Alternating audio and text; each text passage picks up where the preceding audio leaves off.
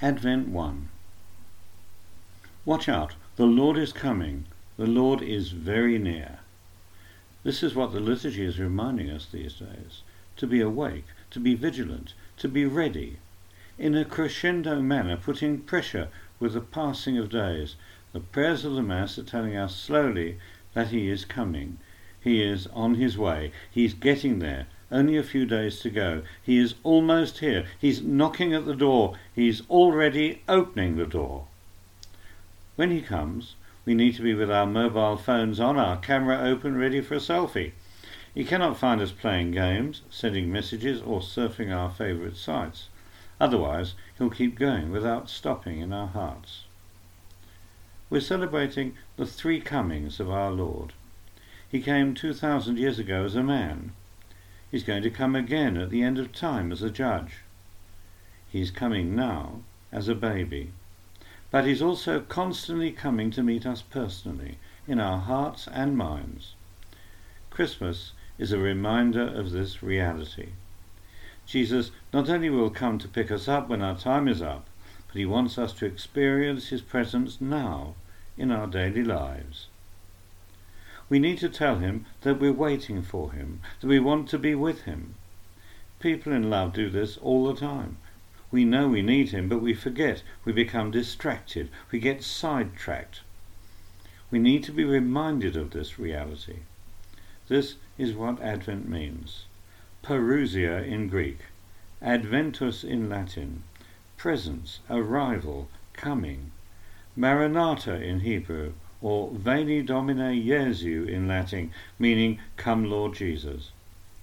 Maranatha is two words in Hebrew and is found only once in the New Testament, at the end of the first letter of St. Paul to the Corinthians. At the very end of the Bible, in the last words of the book of Revelation, St. John says, Come, Lord Jesus. It's a cry that we all should repeat often these days, fostering a desire waiting in expectation for his coming.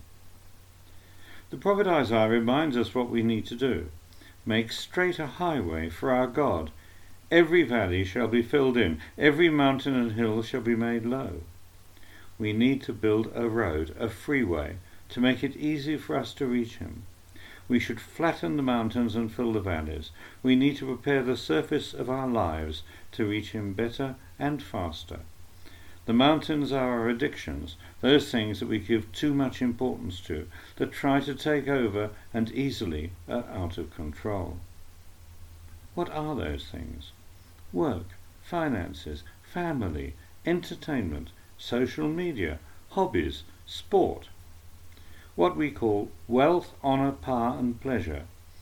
We need to put a measure on them, to restrict them, to bring them down to their proper place we should be sincere and seek to acknowledge the lack of balance and fill the valleys, give importance to what's important, God and others.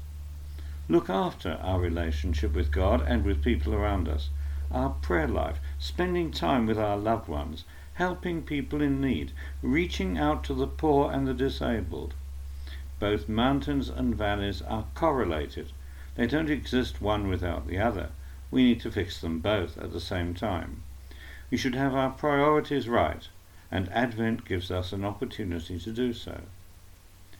We tend to have two attitudes a passive one, waiting for the Lord, or an active one, which is better still, coming out to reach Him, like the sensible virgins who came out of themselves to greet the bridegroom when they heard the voice that he was coming. We too need to have our lamps ready with plenty of oil burning brightly, illuminating our highway that leads us to his presence.